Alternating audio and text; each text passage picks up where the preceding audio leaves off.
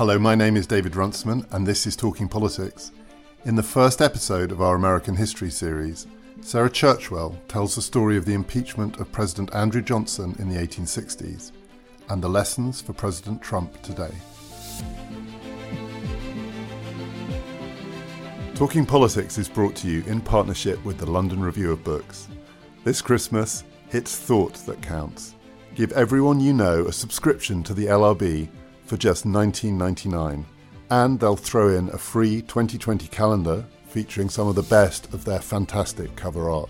Find this special festive offer at lrb.me forward slash Christmas. Sarah, the president we're going to be talking about today, the impeached Andrew Johnson, if you look at the lists of American presidents that sometimes are produced by historians and political scientists that rank them from best to worst, Johnson's predecessor, Abraham Lincoln, the man he succeeded, often comes top, but Johnson often comes bottom. It's quite a fall off. But actually, if you look at the lists that were produced a couple of generations ago, he's sort of ranked somewhere in the middle, and his reputation has fallen. Not so much because people have changed their view about him, he was kind of useless. But they've changed their view about Reconstruction. And historians have actually shifted on this. So maybe we should start with that. Say a little bit about what Reconstruction was and what Andrew Johnson's relationship was to it. To try to do it briefly is a challenge, but we'll do our best. Reconstruction is the period immediately following the end of the Civil War in 1865. It's usually held to have ended in 1876 or thereabouts. And what it was was the really radical first attempt at civil rights in the U.S. I mean, it was really after the emancipation of the slaves, the Republicans took control of state legislatures in the Deep South. So we need to remind listeners that over the 20th century, the meanings of the Republican and the Democrat parties reversed. So in the 19th century, we have to always bear in mind that the Republican Party is the party of Lincoln, it's the party of abolition, it's the party of civil rights. And the Southern Democrats were the agrarian party of the white slaveholding South. So it's reverse of what we're accustomed to thinking about now, and you've always got to bear that in mind. And the Democrats were also, for that reason, the party of states' rights relative yes. to the Republicans who wished where they could to use the power of federal government. Exactly. So the Republicans had just fought a war on the basis of the Union, on the basis of federal power, and that was part of how the conflict played out. And of course, then any constitutional fight, as we're going to lead up to, is going to partly play out over that question as well. So, what happened during Reconstruction was that there was this really quite radical attempt to establish the franchise for black men. Now, we need to remember that the 14th and the 15th Amendments, they're known as the Reconstruction Amendments, and they were the ones that gave the franchise to black men. They explicitly only gave the franchise to black males. And it's important to say that because it sets up other kinds of uh, historical consequences, mostly about the fight for uh, women's rights down the road. So the 14th Amendment is the first to introduce the word male into the U.S. Constitution to restrict rights to males only and to explicitly exclude the franchise from women. But the 14th and 15th Amendments give rights to black males. And they importantly say that the uh, franchise cannot be denied on the basis of color, race, or previous condition of servitude. That's the 15th Amendment.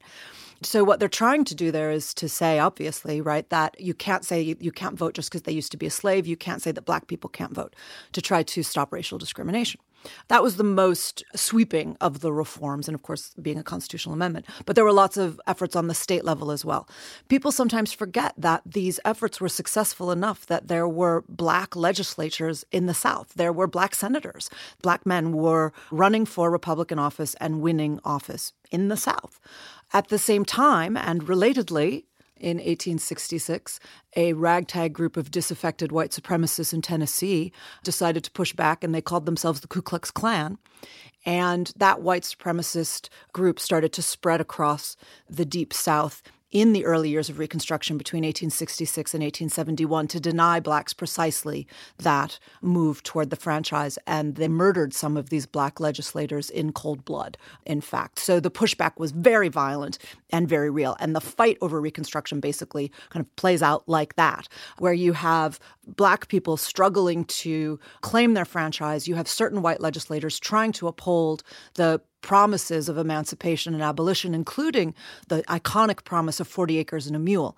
The key thing in Reconstruction, everybody recognized it was completely obvious. You have to give black people property and a step onto the socioeconomic ladder if emancipation is going to have any real effects. You have to give them the franchise and you have to give them some way to earn their living. And those were the basic promises. And so for 10 years there was the struggle to try to to try to get white southerners to to live up to those promises and to try to force them in various ways to force their hands. And that's why the assassination of Lincoln and the ascendancy of, of Johnson to the presidency was so incredibly consequential. It actually was probably one of the most, people know how important the assassination of Lincoln was, and they often don't realize that the concomitant side of that is how important the Johnson's presidency was. Because Johnson was an unre- unreconstructed, to coin a phrase, uh, white supremacist from Tennessee. And his entire presidency was to overturn these attempts at enfranchising black people. We'll come back to Johnson because he's going to be the yeah. main subject of this in a minute. On the historical revision, as you said, the blinkers of white historians, Reconstruction in that period I talked about, where Johnson was thought to be a kind of middle ranking president, was thought to be essentially the imposition of outside or foreign rule almost on the South by these aggrandizing Republicans in the North. The revision now is that actually Reconstruction was an attempt to deliver civil rights that was stymied by yeah. racist Southerners. Yeah. But for a long period of American history, Reconstruction was seen not just to be a failure, which it was in the short term, but also actually a completely unjustified imposition. Yeah. That's what's changed. Yeah. Well, and I think more than that, that attitude. Has, yeah, more than that has changed though also because one of the kind of standard lines was that Reconstruction was a failure because black people were inept at self-rule. Part of the white supremacist line and the pushback, it was a mythology, but their line was that we had to remove black people from government because they were corrupt. Um, and of course, the corruption was completely on the white side, right? It was consistent with the white supremacist line that black people shouldn't be in government, right? So they say, oh, they're no good at this. Reconstruction is terrible. They're economically incompetent. They're politically incompetent. They don't know what they're doing. And this is a disaster and it's ruining things for white people and we have to remove them from office. And that was their defense.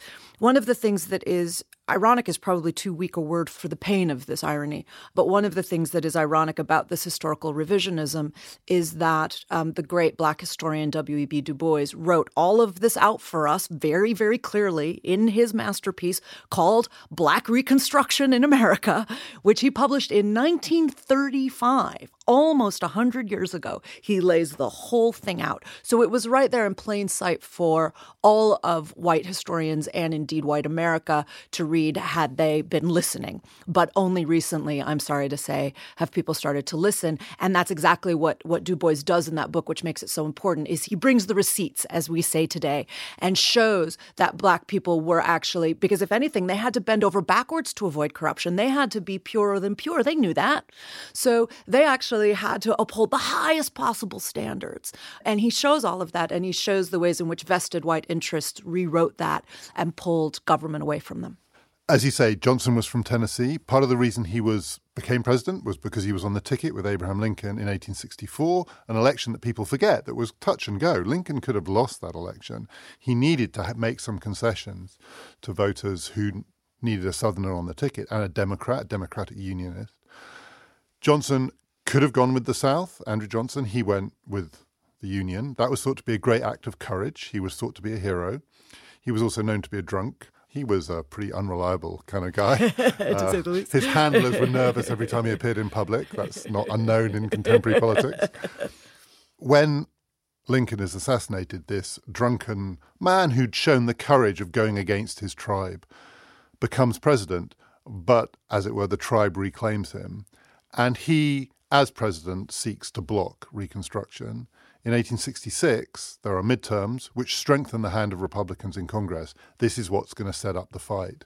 So you have a Congress which is Republican and some radical Republicans who are pushing emancipation to be delivered and all its consequences. And you have a president who was on the ticket to pander, in a sense, to the South, now in the White House. And now in the position to pander to the South, which is exactly what he proceeded to do. So, how did that conflict play out before we get to impeachment? Yeah. And it is the conflict that led to impeachment. And again, which people sometimes don't always, I think, fully appreciate, is that it was Johnson's determination to stymie the civil rights efforts of a Republican Congress that had been voted in precisely to deliver that civil rights platform that led to the inevitable confrontation. And it was a very political confrontation, a fight over really, again, the same Civil War fight over what the nation would look like uh, continued to play out after the ostensible end of the Civil War. And some would say we haven't got there yet, but certainly it played out in the impeachment of Johnson. So what happened was Johnson, although he was, as you say, a Democrat unionist, he believed in holding the country together. He was also an avowed white supremacist. So he thought the country should stay together, but black people should know their places and white people should be in charge of it.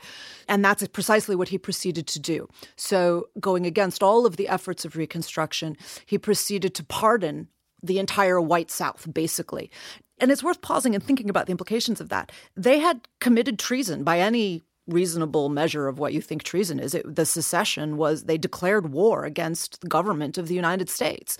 That's what they did, right? So literally the people who have declared war on you and have been your enemy combatants in the conflict that just ended are then the people that you have to figure out how you're going to build a country together with. Now that is why Lincoln delivers the Great Gettysburg Address where he tries to do that in 1863 even before the end of the conflict to say we're going to have to find a way to build this together.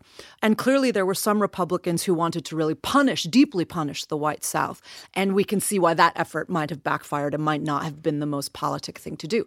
But Johnson went extreme in the other direction. And he basically said there would be no consequences for white Southerners whatsoever. And he restored their property to them, which is incredibly important. And he basically reneged on the promise of 40 acres and a mule for black people. So the promise that, that there would be some redistribution of power, of socioeconomic power, of property property and of legislative power, of, of governmental power. He reneged on all of that. And, and he did it in the name of states' rights so that black people were increasingly blocked on the local level from promises that had been made on a federal level. And uh, he pardoned everybody he restored to white Southern landholders their previous land. Some plantations were restored to their plantation owners. They just couldn't have slaves anymore, but that was the only difference. And at that point, they started to pass what were called the Black Codes. And the Black Codes paved the way for what would eventually be known as Jim Crow, but they were the earliest segregation laws. And what they did was they sought to restore black people to a condition of slavery in all but name. And that's when you start to get the sharecropping system. So they're determined to hang on to all of their economic privileges and advantages. You know, the, the, Black Codes lay the foundation for so much of what we see today. And to give just one example, um, that again, I think not only do most Europeans I meet not not know about this, but often Americans don't know about this either. To give just one really stark example when those plantations were restored to people, they would often kind of keep their the original names of the owners. And one of the things that white Southerners did during Reconstruction to try to return Black people to a condition of, of slavery in all but name was to build the foundations of what we now think of as the carceral state. And so what they did was they started passing all of these laws that would criminalize Black people in whatever way they could think of, basically, and figure out ways to lock Black people up.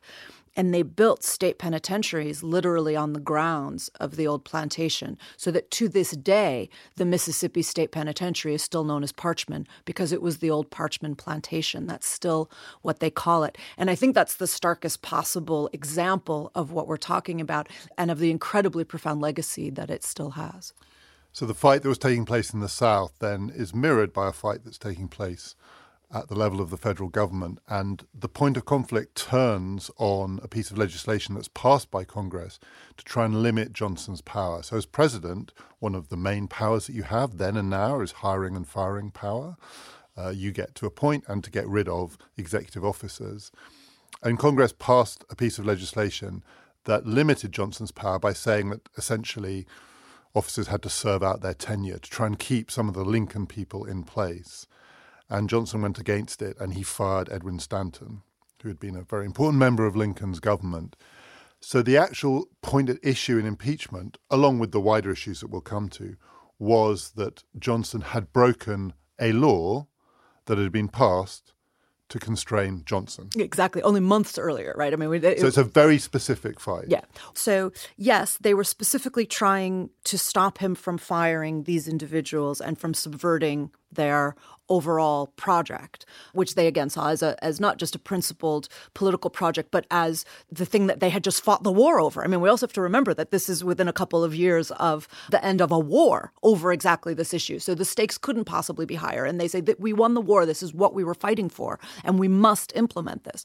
But it's also important to remember that they were fighting, from their point of view anyway, for a further principle, which again has echoes with today, which is the principle of the equal powers of the branches of Congress. Because while it is true that the president has the power to hire and fire, he also is supposed to do so with the advice and consent of Congress. And he was consistently overruling Congress's right to approve of cabinet members to approve of these high ranking members of the administration. And so Congress was supposed to have a voice, and he was not listening to them. And so part of what they were doing in passing the Stanton Law, and it was called the, the Tenure of Office Act, right? Um, but what they were doing with the Tenure of Office Act was saying this is also about us asserting these equal prerogatives of a co equal branch of government.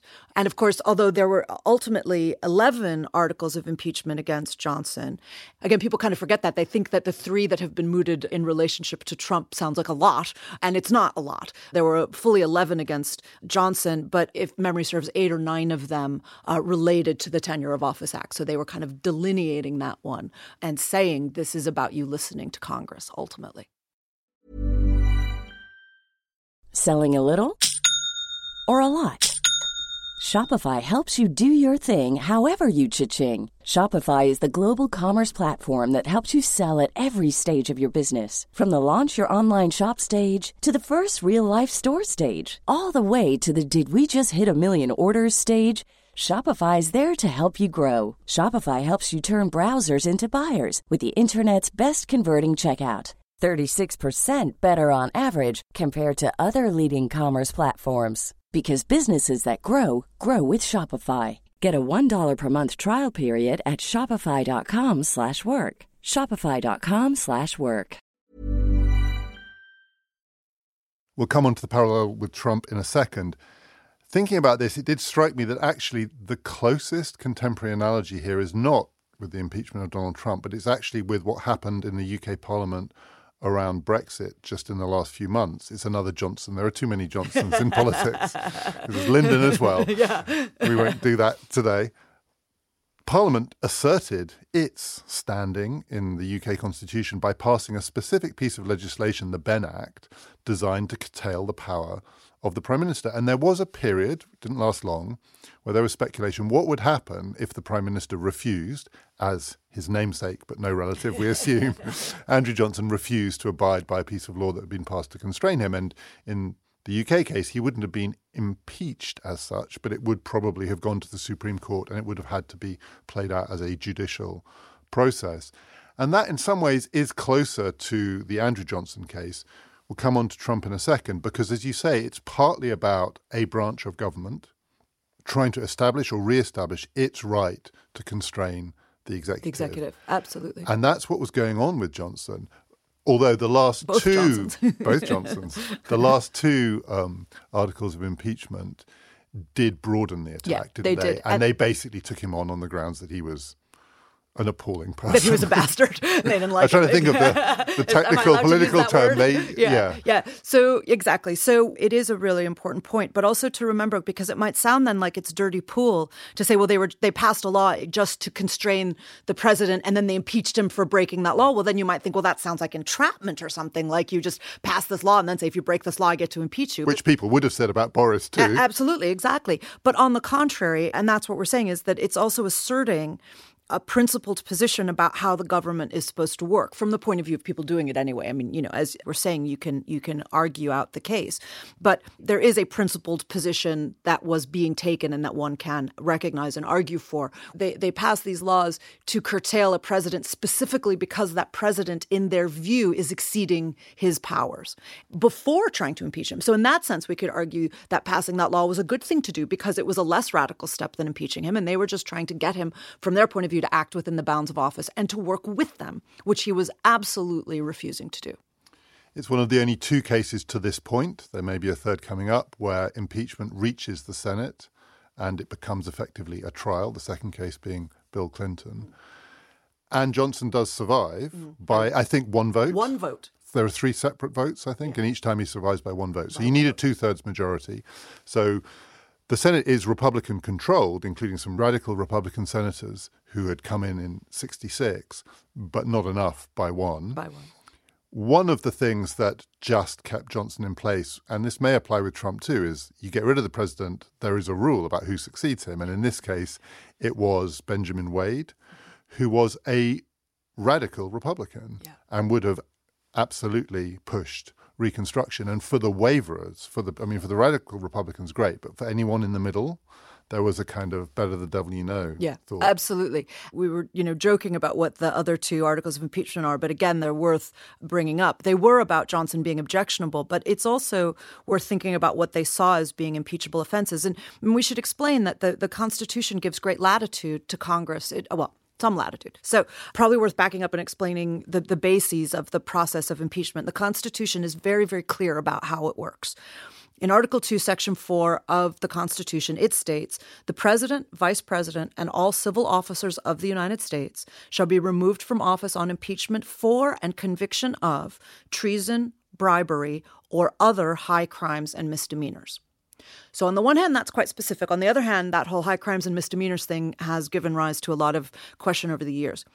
Then the Constitution says, and we will come back to that in many points, I know, then the Constitution says that only the House of Representatives may bring articles of impeachment against the president, and they basically decide what those articles of impeachment are. There's been a lot of confusion lately about whether those articles of impeachment need to be criminal statutes, whether he needs to be actually have, have committed a crime, as we would understand it, one that you could be jailed for, uh, but it's not impeachment is basically about getting fired. And so, the same way that you don't have to have committed a crime to get fired from your job, but if you do commit a crime, you're more likely to get fired from your job, you don't have to have committed a crime as such. And ultimately, the House is empowered to decide what the articles of impeachment will be, which is why, in the case of Andrew Johnson, nine of the 11 were about being in violation of the Tenure of Office Act. And the other two, somewhat hilariously from our contemporary point of view, I think, although it's actually important, one was for being rude to Congress and one was for bringing the office of the president into disrepute and into disgrace. And so they just said he's making it look like a clown show, and we can't have that. And it was because he swore at Congress, it was because he blasphemed on the floor of Congress, it was because he was drunk, as you said. So they were saying this is a carnival show, and this is not what we're supposed to be doing. So on the one hand, we might think it, as I say, kind of amusing that they would say, oh, he was rude to Congress, we're going to impeach him for that. But on the other hand, what they're saying is something more important about what they think the, about the dignity and the honor that they think the office of the president should have. And if we do draw the parallels with now, this impeachment is proceeding, therefore, on two grounds. There is the more narrowly specified ground, which is we passed a law, you've broken it. And then there is the broader ground, which is you're a disgrace. Yeah. Something similar is going on. I mean, there's a dance going on with Trump's impeachment. And it's not totally clear you can ride both those horses at once, or at least whether you don't have to at some point decide which route you're going down because they are very different kinds of cases. And again, Trump has at least in theory broken a law, campaign finance law, and he's also he's not drunk. That's the one thing we can definitely say about him. Yeah. But he is a kind of disgrace. Yeah. But which one is it? Do you have mm. to decide? Do you think politically yeah. or even judicially you have to decide? I think politically right now you have to decide. And that's exactly why I think the Johnson case is so instructive because it shows how much latitude there is for Congress to decide how they want to do it. But those wouldn't fly right now. We can see that they wouldn't fly right now. I mean, right now we have people defending Trump by saying impeachment isn't constitutional but it's in the Constitution. You know, I mean, we're at that level of kind of brazen, you know, denial of the facts of the case. So clearly, what's happened is that um, the reason why Pelosi pulled the trigger is because it was very clear after the details about the Zelensky case came out that there is a open and shut, airtight case for bribery here. And bribery is specified in the Constitution. Quid pro quo is a form of bribery. And it is a high crime and misdemeanor as the framers understood it. This is again where there, some confusion comes in because people read that and they think high crimes and misdemeanors must mean really severe crimes like felonies or it has to be like the most, you know, but that's not what it means. It's not about criminal statutes. High crimes and misdemeanors had a specific meaning to the framers, which they actually got from English common law. And Hamilton, Alexander Hamilton, writes about this in the Federalist Papers. So the Federalist Papers were these series of essays that Alexander Hamilton, as anybody who's seen Hamilton the musical will know, that Alexander Hamilton, James Madison, and John Jay wrote together in order to persuade people to ratify the Constitution. They were trying to talk the American people into the Constitution and saying, this is why we need to do it like this. And so, although the Constitution might seem vague to us in some ways, the Federalist Papers give us a lot of information about what, and also there were debates on the floor of Congress, so we know what they were arguing about. So, a high crime and misdemeanor meant an abuse by a public official. Only a public official could be guilty of a high crime or misdemeanor. So, the high applies to misdemeanor too, right? A high crime or a high misdemeanor and it was abuse of public trust by a public official. So it meant a crime against society, a crime against the nation that you were sworn to protect. If you're in a monarchy, it was crime against the crown. If you're in a democracy, it's crime against the society, against the people. So it's abuse of public trust. They specify treason and bribery as the very obvious ways in which a public official would be open to that abuse of public trust. And then they say, but we can't specify all the myriad ways in which a public official might abuse that public trust. So it's other abuses of public trust. And in fact, when they drafted it, they said high crimes or misdemeanors against the United States. And then in revision, that phrase was removed, presumably because they thought it was redundant. So what Trump has done by that logic is he has very clearly committed a crime a quid pro quo extortion bribery crime of trying to use his office to abuse the public trust for self dealing. I don't have any insight into Pelosi, but it seems very clear to me that that's the moment that they said, right, we have him dead to rights. This is literally what it says in the Constitution. Now, they have the right to drop other articles, and they may well decide to include some of what came out in the Mueller report to say there's also obstruction of justice, there's also intimidation of witnesses, there's also all of these other things that he has done, which are both crimes in the criminal statute sense and in this context, high crimes and misdemeanors because they are abuses of public trust. But they don't have to go down the political route of saying he's a disgrace to the presidency, which wouldn't fly. It just wouldn't be a successful argument. And what they have in a situation in which people are trying to argue that it has to be a crime, they're trying to raise the bar as high as they can. They're saying, well, even if that is the bar, which it isn't in the Constitution, he still crossed that bar. That's how bad it is. So you say it's open and shut. Well, that doesn't mean that, that, doesn't mean they'll win. But that's but, what I'm but, about to come yeah, to. exactly. But but but legally and rationally, it is. So in the Johnson case, I keep feeling I need to say Andrew Johnson in case people think I mean Boris. Mm-hmm. In the Johnson case, he was also banged to rights. he had clearly broken the law. Unlike in this case, where the Senate, which will ultimately be where the trial happens, in 1867 68, after 1866, the Senate was in the opposition camp. It was full of Republicans, and that's the enemy back then. This time, the Senate is broadly friendly to Trump. So the threshold of two thirds is really, really high. But even in Johnson's case, they couldn't cross it. Yeah. He was banged to rights. Mm-hmm. The Senate was against him, couldn't get to two thirds. Yeah.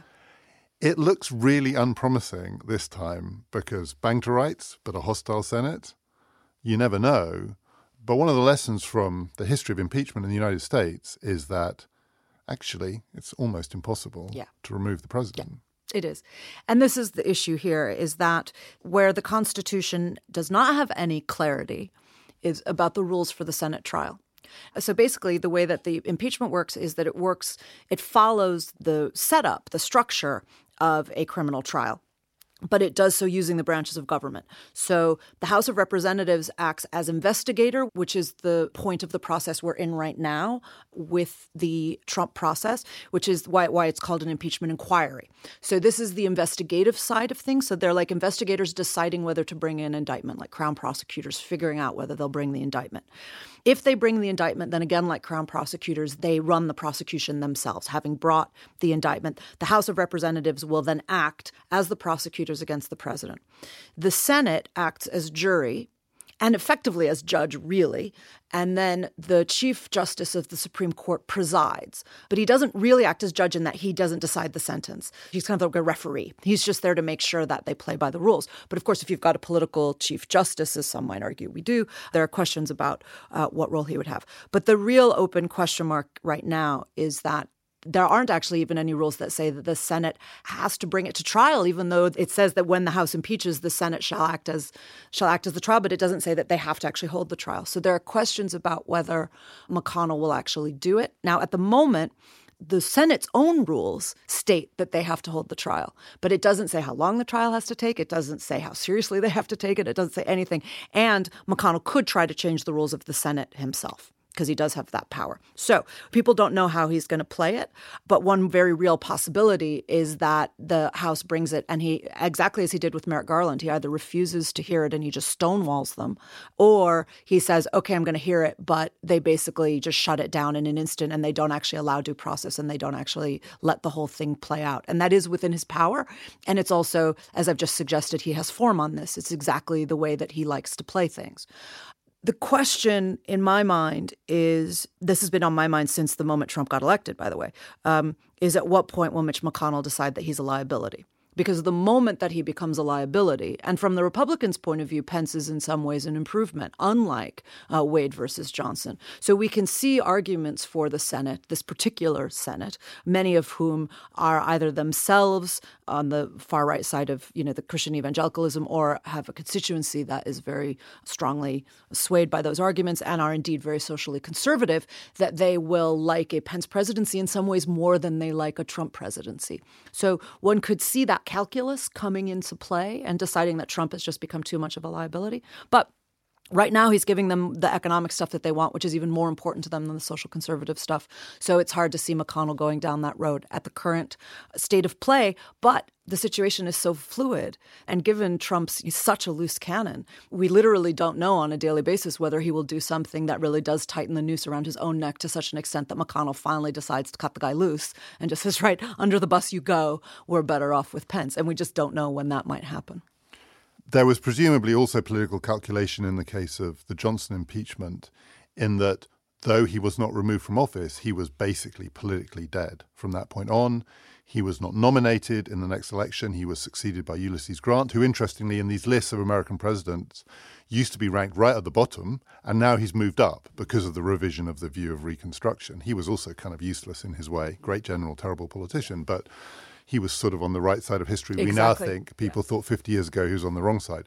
But it did kill Johnson's career. And that's the other calculation you can make. It's absolutely central, which is are you better off damaging the president, but leaving him in post because what matters is the next election. Yeah, absolutely. And I mean, we know that. That's the debate that's happening in the media all of the time right now is how does that how do we weigh out that political calculus and how do you second guess, you know, what the effect on the electorate is likely to be?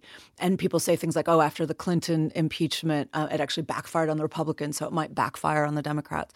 Ultimately, I take the view, you know, yes, this is a political calculation that needs to be made, but it is also illegal and principled one. It is ultimately about the fact that he is in clear violation of his oaths of office. He is in clear violation of the statutes in the Constitution about when a president ought to be impeached. And also because at this point, we're uh, in a situation where their entire defense is Trump gets to do it. It doesn't matter what it says, Trump is allowed to do it. And every time you try to check this man, he and his flunkies and his GOP enablers and sycophants just say, oh, well, he has executive right. He has executive privilege. He gets to do it that way. He has, oh, and this isn't fair and it's not right and it's not constitutional to impeach the president. Well, of course it's constitutional to impeach the president. So where we are now is that he, and many people are pointing this out, is that they are claiming monarchical rights. They are claiming divine right of king for Donald J. Trump. And so at some point, the United States has to decide whether this is what we're doing. And and so, you know, from my point of view, we have an absolute obligation to ourselves, to the people who fought the revolution and the Civil War, and to posterity to hold the line and to say, this shall not pass. This is not who we are. But of course, Mitch McConnell and I do not see eye to eye on this issue. Today's episode is the first in a six part series. All of them we think fit together and will help you understand the politics of 2020 and the election coming up. Next week, it's pornography and the post office. My name is David Runciman, and we've been talking politics.